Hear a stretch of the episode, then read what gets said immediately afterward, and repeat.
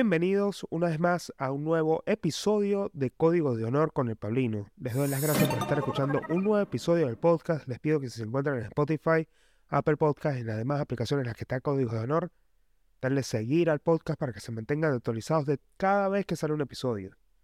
Ahora, si están en el canal de YouTube, lo único que les voy a pedir es que se suscriban si son nuevos viendo este podcast o los episodios anteriores, ya vienen siguiendo el podcast desde hace rato y no están suscritos, por favor, suscríbanse.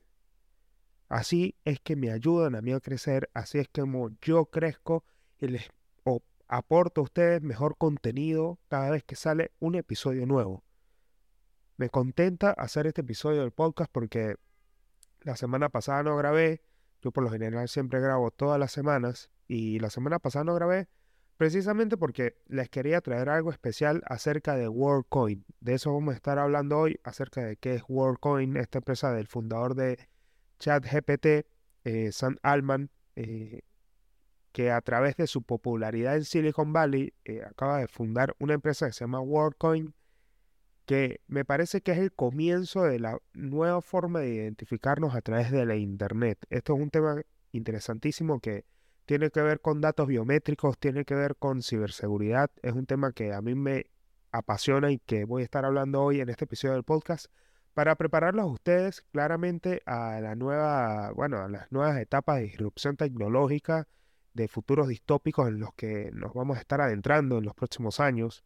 Creo que ya he repetido numerosas veces que la filosofía va a ser una carrera que va a tener mucha relevancia en los próximos años, más que nada porque los debates éticos y filosóficos que va a presentar la tecnología en el ser humano van a cambiar y a reformular todas sus preguntas, las preguntas que nos venimos haciendo desde hace años.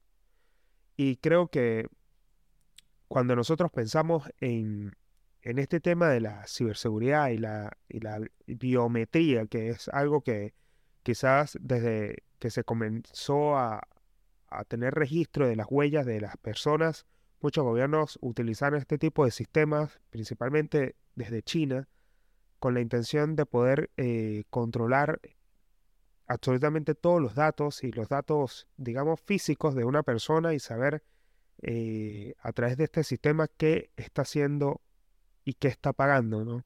O sea, el, el, tema de las transacciones, el tema de que cuando te piden tus datos, te piden tus datos biométricos para hacer una transacción bancaria, para poder hacer una compra como se ve en Venezuela a través de los supermercados. Yo me acuerdo, yo viví esto de que para poder pagar con un bono que te da el gobierno tenías que pagar, poner tus huellas dactilares y esto es un sistema que en China ya se utiliza mucho. Yo creo que en China están mucho más avanzados que, que lo que puede llegar a verse acá en Latinoamérica, porque ya en China pagan con la mano. En muchos, o sea, casi que en toda China se paga con datos biométricos. Y, actualmente con WorldCoin creo que estamos yendo hacia ese futuro. Algunas veces yo cuando estoy hablando con mis amigos, ellos me hacen saber a mí que yo me he adelantado mucho a las predicciones que pueden llegar a pasar en los próximos años y que estoy ofreciendo un contenido totalmente distinto porque trato de, medir con, con, se hace a través del, y para medir el avance tecnológico, que es una ecuación matemática, medir cuáles van, a ser leyendo a otras personas que ya lo han hecho, los próximos pasos que va a dar la tecnología y cómo éstas van a afectar la vida del ser humano. Por eso es que repito siempre que, este tema de, cuestionarse y hablar acerca de la filosofía detrás de estos debates éticos es para mí importantísimo porque eh, esto es parte de la migración que yo tengo como abogado. Esto sí hay que, tengo que decirlo. O sea, el, poder yo enfocarme en, hablar de estos temas y compartírselos a ustedes es porque yo lo veo desde un punto de vista muy legal. O sea, todo lo que tiene que ver con estas, estos conflictos que aún no han sido regulados es para mí el principal enfoque que tengo de acá a los próximos años porque siento que es un mercado que todavía no está siendo explorado por la mayoría de los, de los legisladores, digamos, de las personas que, que aplican derecho. Yo, desde todos los ámbitos en los que me encuentro, trato de aplicar derecho porque ella es parte de mi filosofía de vida. Sin embargo, eh, me tomo la libertad de poder explorar campos que no tengan que ver con el ejercicio legal en sí, o sea, el litigio, para ponerlo en palabras más sencillas, poder litigar, ¿no? Salir a hacer un trámite, salir a defender a alguien, salir a contestar una demanda. Eh, y más bien exploro estos campos desde esa base, de esa mirada que yo tengo como abogado. O sea, voy explorando esos caminos y esto me ha permitido a mí poder conectar con áreas de la profesión que yo antes ni, ni, o sea, ni tenía pensado. O sea, el tema de, poder ya utilizar inteligencia artificial para poder generar a través de mi marca personal un, un, un perfil profesional que, que, más adelante ayuda a empresas a poder conectar este tema de la inteligencia artificial y cómo beneficiarse de ella para poder mejorar su productividad es algo que, que para mí tiene mucha relevancia ahora y creo que el podcast lo potencia todo. Por eso es importante que si ustedes, y esto no tiene nada que ver con este tema, pero si ustedes consideran que, pueden ofrecer un perfil profesional y que la gente eh, necesita tener de ese servicio que ustedes pueden ofrecer, que puede llegar a ser un servicio único, eh, que los conozcan, ustedes tienen que potenciar siempre su marca personal, ¿no? Esto es algo que yo, a mí me ha costado el hecho de, tener que sacrificar mucho tiempo, quizás en familia, de, estar con, mi novia y demás, o con otras personas, con mis amigos, no salir con mis amigos por, por, eh, por, por, dedicar, por dedicarle tiempo al podcast, a lo que ustedes escuchan, lo que ustedes ven, con la intención de poder impulsar mi marca personal porque ya es parte de un modelo de negocio. Y esto lo veo de esta forma porque a mí me ayuda a dar la profesionalidad que yo quiero.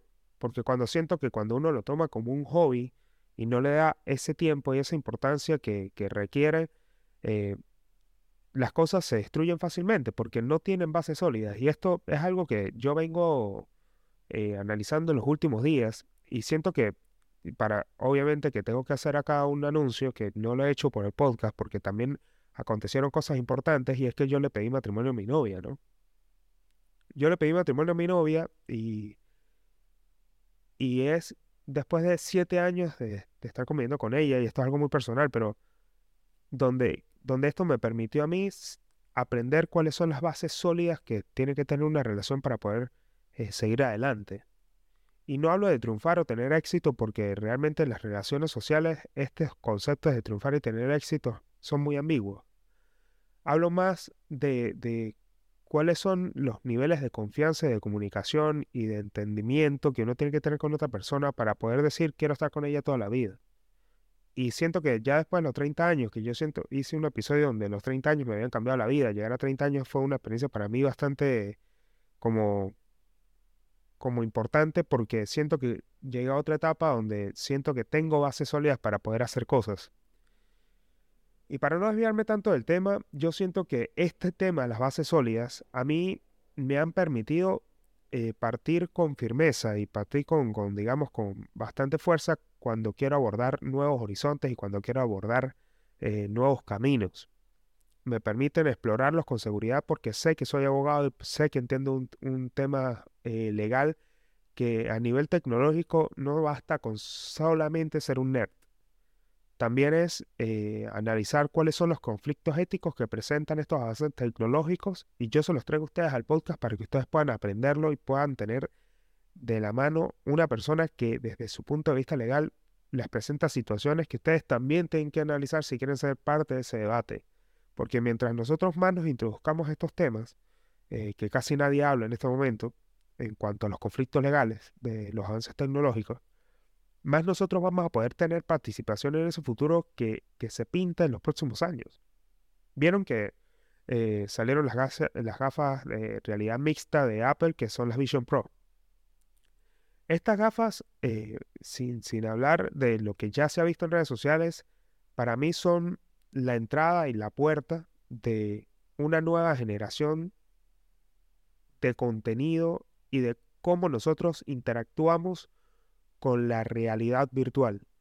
Y asimismo también eh, eh, lo que permite, creo que el punto, un punto bastante a favor de las Vision Pro es que no nos quitan o nos aíslan del entorno. Esto es algo muy importante. Cuando ustedes, eh, que es algo que tienen los teléfonos hoy en día, y creo que si evolucionamos, evolucionamos esta etapa, vamos a tener la oportunidad de poder interactuar con la tecnología de una manera menos tóxica. ¿Y a qué voy con todo esto? Vieron que ustedes con su teléfono hoy en día se aíslan del resto del mundo y existen ya muchos fenómenos sociales como eh, FOMO, el fear of, missing out, que es tener la sensación de que te estás perdiendo de algo.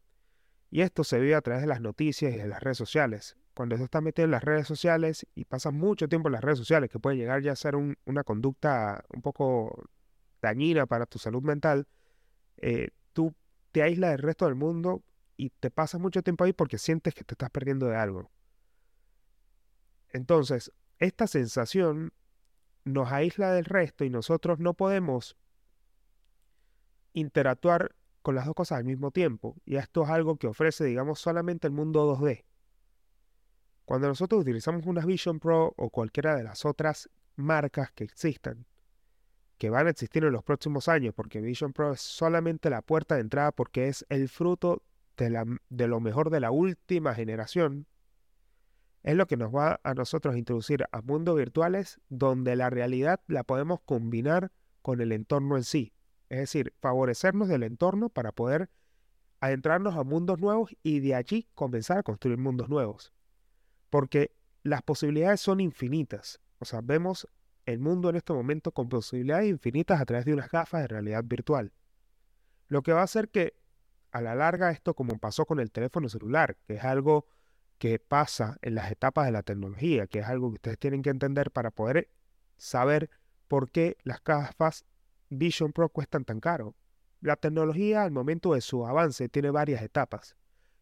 Y una de las primeras etapas es que el producto de tecnología con más avance que sale en el momento tiene un costo elevado porque es el fruto de lo mejor de la última generación de esa tecnología. ¿Cómo pasó con el teléfono celular? El teléfono celular, cuando yo nací, me acuerdo que solamente lo utilizaban los millonarios y era un teléfono de este tamaño. Era un teléfono que solamente lo podíamos ver en la televisión, con una antena grandísima. Y costaba carísimo. Costaba muy caro. Y era la tecnología de ese momento. Pero ahora imagínense que con ese mismo dinero podemos comprar el mejor iPhone que exista o unas gafas Vision Pro, cuando es solamente el comienzo. Entonces son años de evolución que han pasado desde que la tecnología llega y es muy cara hasta que se masifican, hasta que, bueno, viene otra etapa que es la de mejora y esta etapa no deja de ser cara, pero disminuye su precio, pero la calidad todavía no es tan buena.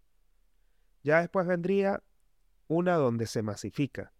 En esta etapa todos se masifica y es a nivel mundial, es de manera exponencial y todos se adaptan a esta tecnología nueva.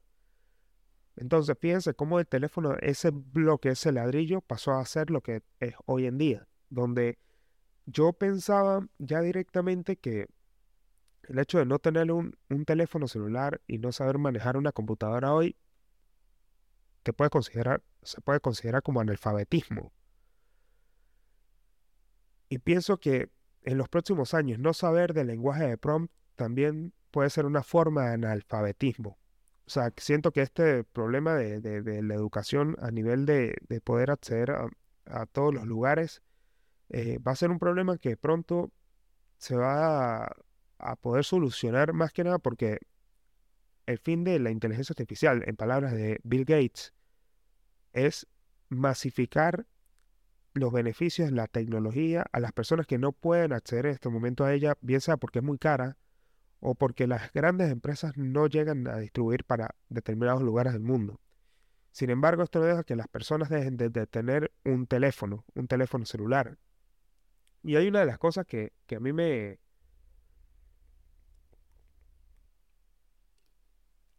Perdón, estaba tomando agua.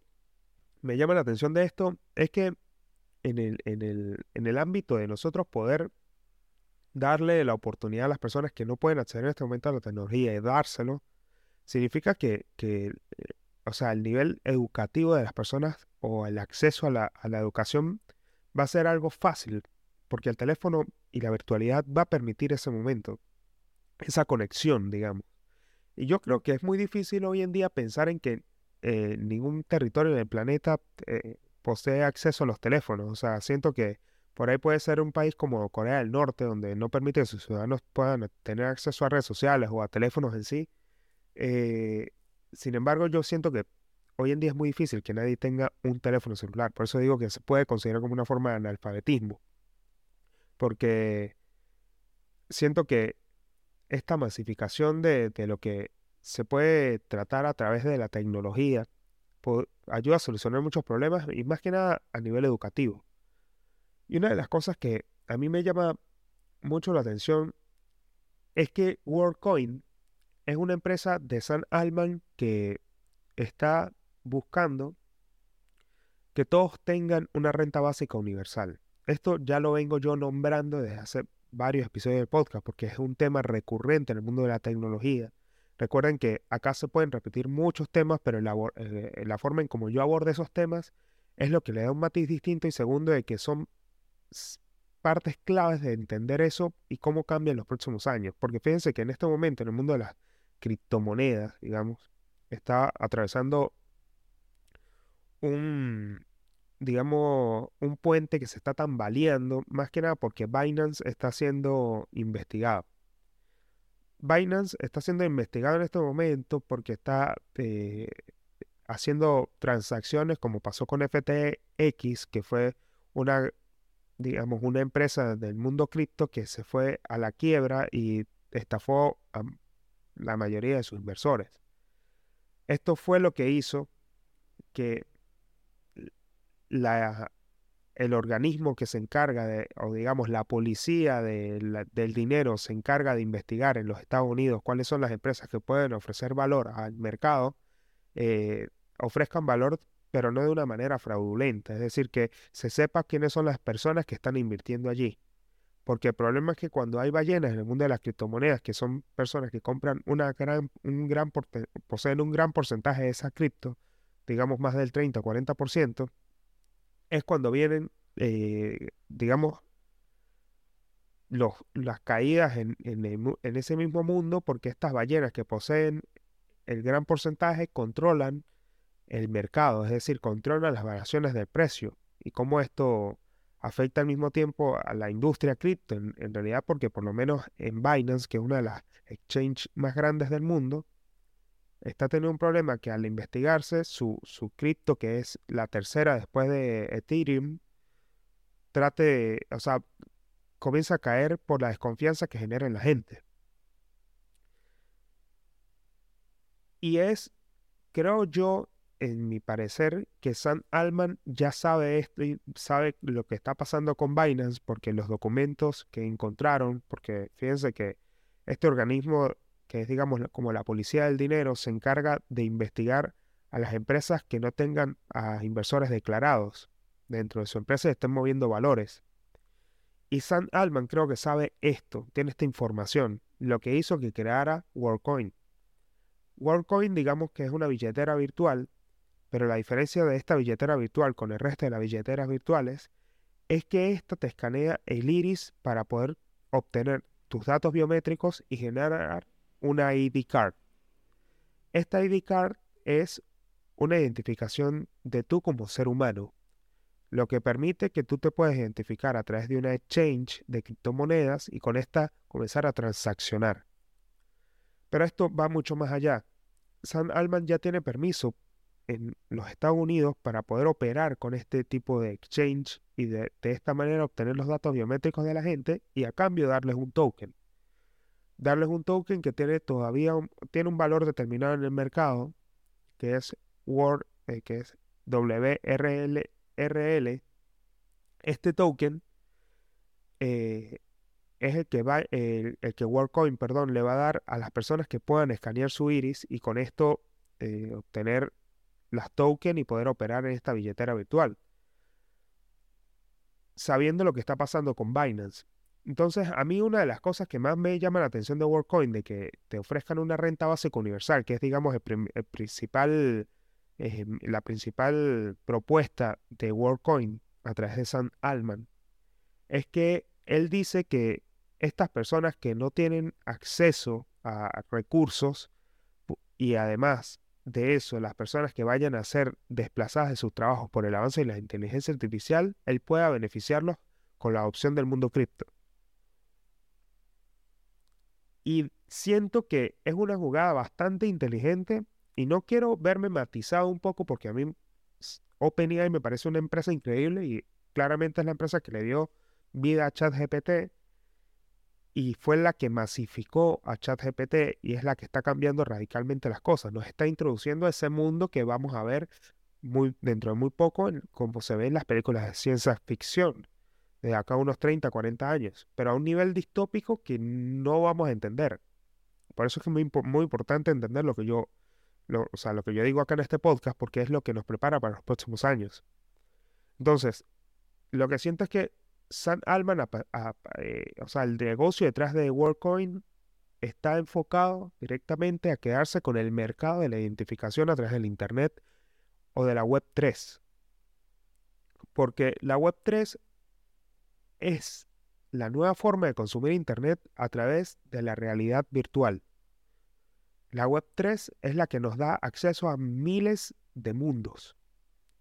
Y piensen que para poder regular la economía dentro de la Web 3, se necesitan, así como cantidad de mundos, van a existir, se necesita un sistema económico que pueda sostener esa cantidad variable de empresas que van a figurar dentro del metaverso que ya se comienza a crear cuando se comienzan a crear las criptomonedas, esta base económica que va a sostener al metaverso, porque va a ser totalmente distinto a como nosotros transaccionamos hoy a través del Internet. Este tipo de transacciones siento que van a quedar relegadas por una nueva forma de comercio que va a ser a través de las criptomonedas y San Alman lo sabe. Él sabe que, que, que todo esto va a superar la forma en como nosotros introducimos nuestras contraseñas, que esto es un tema muy importante. El hecho de que nosotros podamos con, con los datos de las contraseñas ser probablemente seamos hackeados en alguna vez. Yo siento que en algún momento de nuestra vida todos fuimos hackeados o y fuimos o nos intentaron hackear una cuenta. Piensen ustedes en esto, no sé si les hackearon una cuenta, pero a mí me hackearon dos cuentas eh, cuando yo estaba muy joven porque yo, a ver, yo me metí en páginas para aprender a hackear y aprendí a hackear bastante joven, o sea, yo tendría como 12 años cuando, sí, más 12, 13 años cuando aprendí a hackear.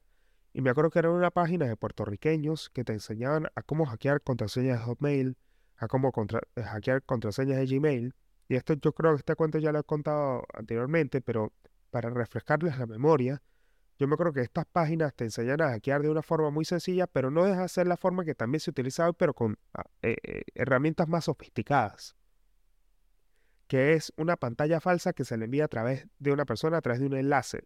Por eso es que ustedes, si a ustedes les llega un enlace a través de un mensaje de texto, nunca lo abran. Por más que sea una compañía telefónica. Si son facturas o algo, ah, depende que estén verificadas, porque esta verificación ya existe. Eh, o sea, sepan bien qué enlaces están abriendo, sean conscientes, pero no abran enlaces por abrirlos, porque esto es lo que permite que ustedes caigan en páginas que son falsas. Y si pueden caer, o sea, como pasó en ese momento, yo creo que hoy en día no es muy distinto, que ese firewall de la página falsa ahora te aparece con un candadito en la parte de encima del buscador, que es como una página seguro, que estás asegurado viendo la página. Pero en ese momento no lo había, ese firewall no había en las páginas de internet. Y tú caes en una página falsa de Gmail que te, que te pedía de nuevo tu contraseña. O sea, tú marcas una. o sea, como que si tú, hubieses salido de Gmail. Y ahí es cuando aprovechan para hackearte. O sea, tú colocabas tu contraseña y le dabas enter y aparecía de nuevo la pantalla real de Gmail, te desviaba de nuevo a la pantalla real de Gmail y ahí cuando introducías la contraseña podías ingresar, o sea, había un intento fallido.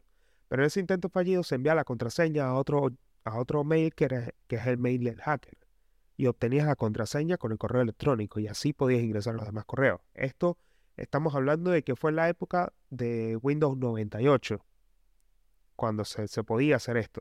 Hoy en día es totalmente distinto.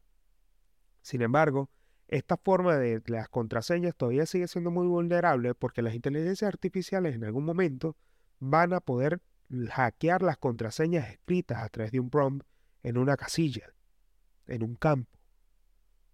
Entonces, la identificación biométrica va a ser necesaria en el metaverso, en el mundo virtual. no hay nada tan seguro como tus datos biométricos. No hay nada tan seguro y es irreemplazable una huella dactilar o el scan de un iris. Eso, digamos, son contraseñas que en el futuro se van a necesitar porque los ataques cibernéticos van a aumentar cuando las inteligencias artificiales avancen, porque así como avanzan para lo bueno, también avanzan para lo malo. Entonces, claramente la forma de seguridad tienen que transformarse a, espacios mucho más seguros donde las personas se sientan realmente seguras cuando introducen una contraseña. Fíjense, ya ahora los teléfonos, no hay teléfono que no tenga el modo de acceso a través de la huella dactilar.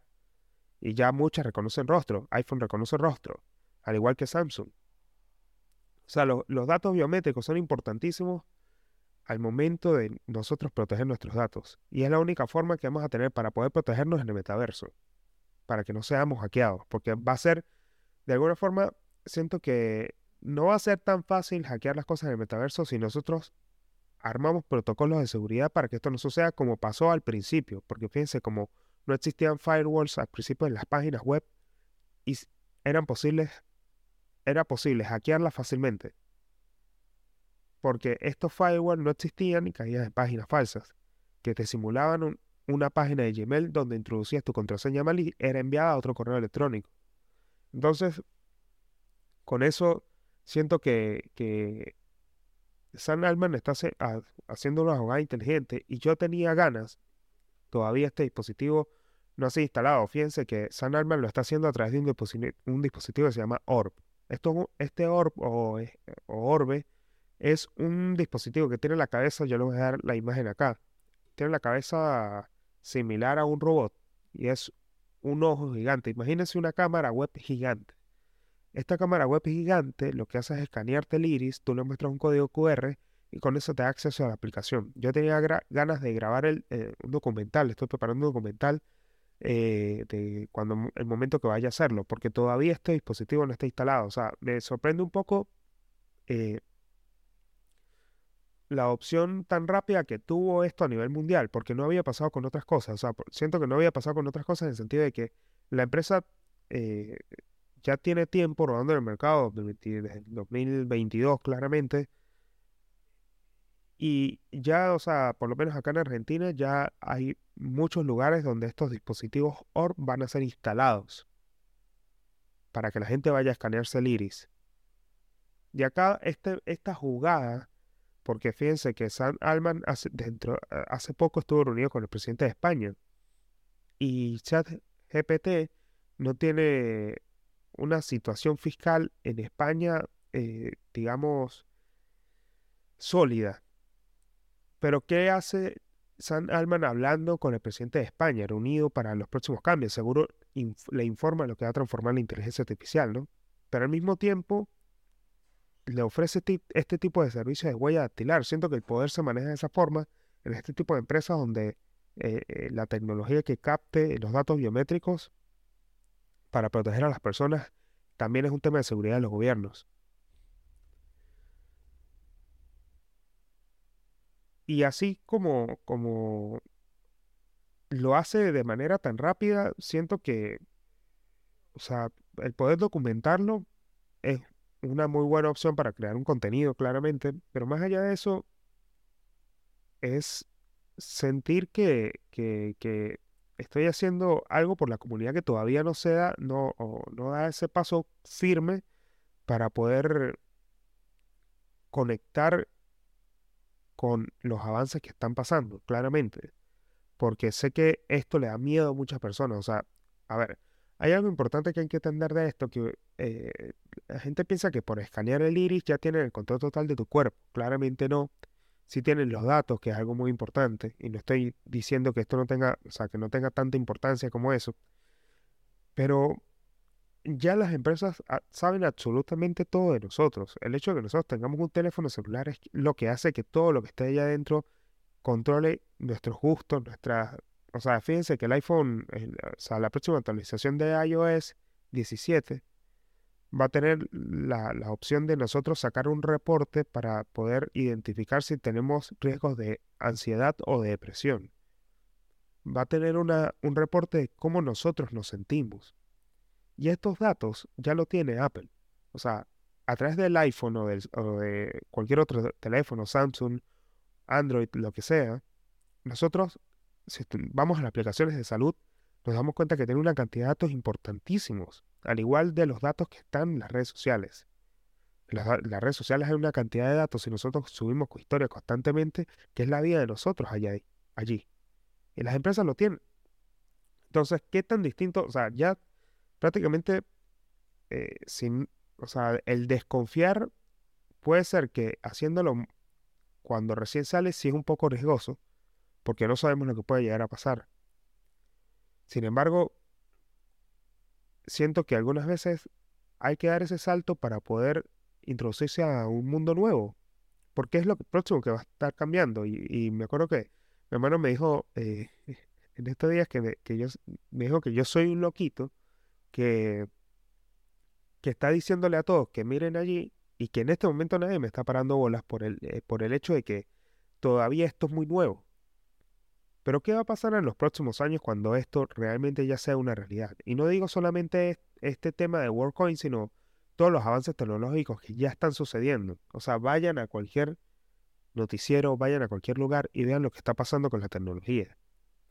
Ahí es cuando ustedes van a entender que la divulgación es más que necesaria. Y tantas cosas distópicas que han pasado en, los últimos días y, a mí me llama mucho la atención de que, de que todo esto también evolucione, o sea, que nosotros busquemos la forma para poder al mismo tiempo ver cómo nosotros vamos a, a salvar el planeta. Esto es un tema bastante importante. Bill Gates hace poco eh, Bill Gates ha hecho muchas predicciones. Eh, ya había explicado yo el por qué Bill Gates está haciendo tantas predicciones. Y es porque es una persona que lee demasiado, es una persona que, que sabe una cantidad de información que le permite de alguna forma conocer eh, los movimientos de los próximos años porque la data la sabe administrar muy bien y es un analista increíble de datos que puede predecir fácilmente las cosas punto tecnológico ya sabemos que es una ecuación matemática, pero a nivel climático no es tan difícil ver que el mundo va a estar hecho mierda dentro de 30 años.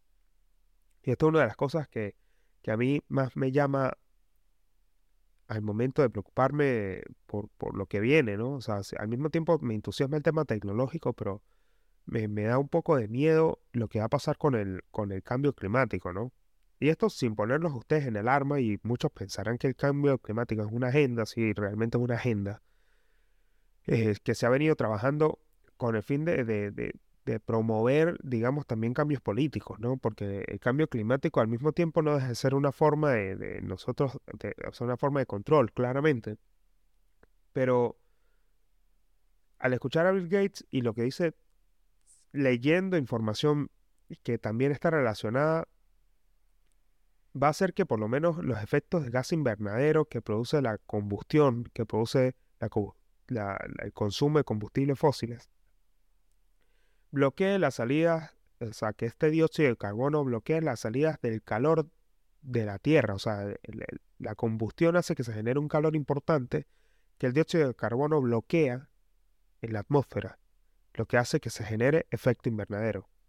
Y este efecto invernadero va a afectar las temperaturas del polo norte y del polo sur en, los en las próximas décadas, en los próximos años. Y nosotros en este momento tenemos que enfocarnos en tratar de revertir esa emisión de dióxido de carbono en la atmósfera porque el efecto invernadero va a ser inviable la producción de comida. Lo que va a hacer que la gente, o que existan, eh, lo que exista, que existan lo que se conocen como desplazados climáticos.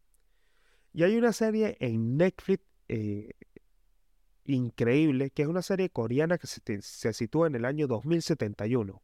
40 años después que cae un meteorito y este meteorito genera, o sea, mata al 90% de la población y genera un ambiente demasiado tóxico para poder respirar.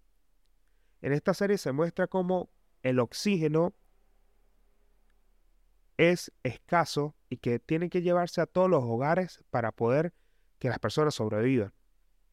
Esto se plantea en una Corea distópica, donde hay tres tipos de, digamos, hay una división en la sociedad que se plantea desde el lugar de un núcleo donde el sitio está lleno de vegetación y después viene una etapa que, o sea, que en ese núcleo se encuentra la élite, se encuentran los del gobierno, y después viene un distrito especial que está alrededor del núcleo, y después los distritos generales.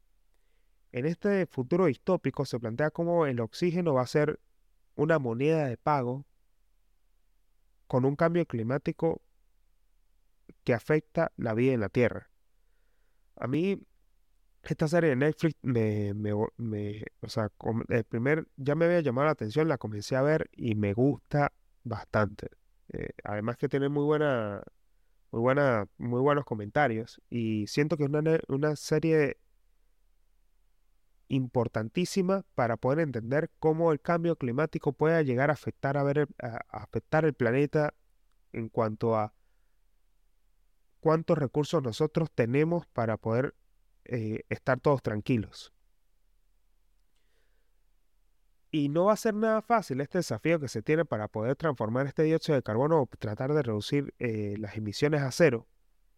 Sin embargo, eh, siento que el avance tecnológico también va a beneficiarnos mucho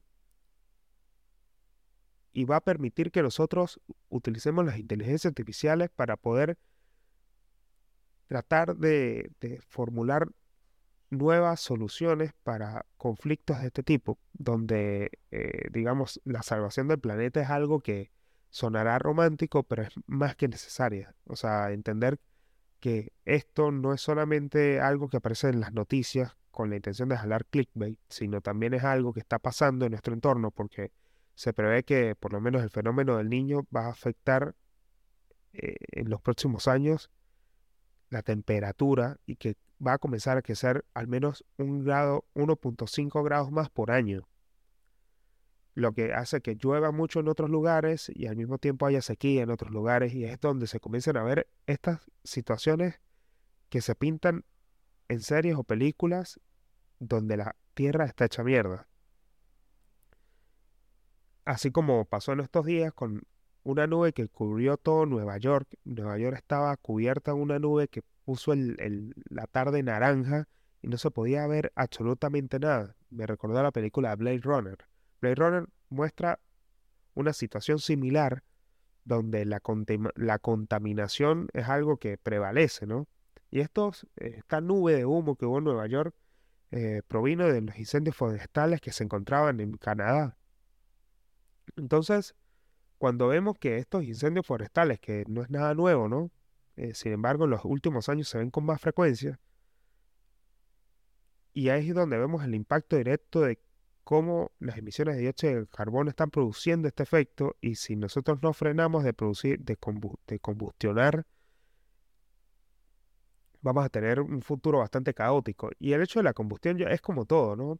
Para ya ir concluyendo y cerrando este tema, es que el ser humano, desde la invención del fuego, eh, o sea, el fuego fue lo que permitió que el cerebro creciera al tamaño que nos tenemos hoy en día y que eh, gracias al fuego nosotros, eh, nosotros pudimos consumir carne cocida, que es lo que hizo que se achicaron los huesos del cráneo y el cerebro fuese más grande, se creara la capa del neocórtex para poder tener este, este tipo de razonamiento que tenemos hoy como seres humanos.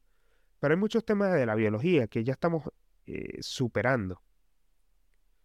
Si bien el fuego fue lo que nos trajo hasta acá, ya siento que el fuego no es necesario en la etapa en la que vivimos hoy en día con el avance de la tecnología.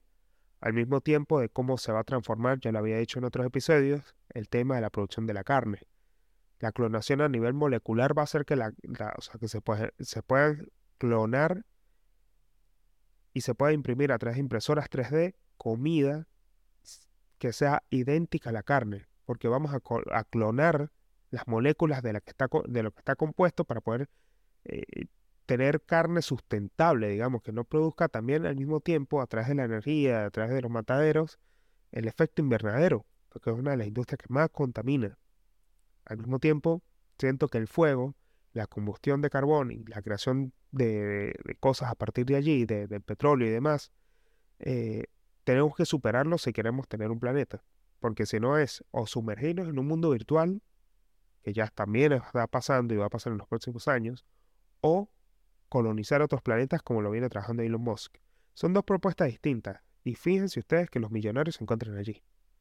Ellos ya están viendo esto, vienen, ya saben lo que viene y la gente solamente habla. Los que no se introducen en este tema tecnológico solamente habla de lo mal que puede llegar a ser el futuro, pero no están mirando cómo podemos solucionarlo como lo ven los grandes empresarios. Con eso me despido del podcast. Les pido que si se encuentran en Spotify y Apple Podcast, en las demás aplicaciones en las que está Código de Honor, denle seguir al podcast para que se mantengan actualizados. Así como si se encuentran en cualquier otra, otra plataforma en la que se escucha Códigos de Honor como Spotify y Apple Podcast, denle seguir al podcast para que nos veamos y escuchemos en un próximo episodio. ¡Oh, Os quiero, Dios.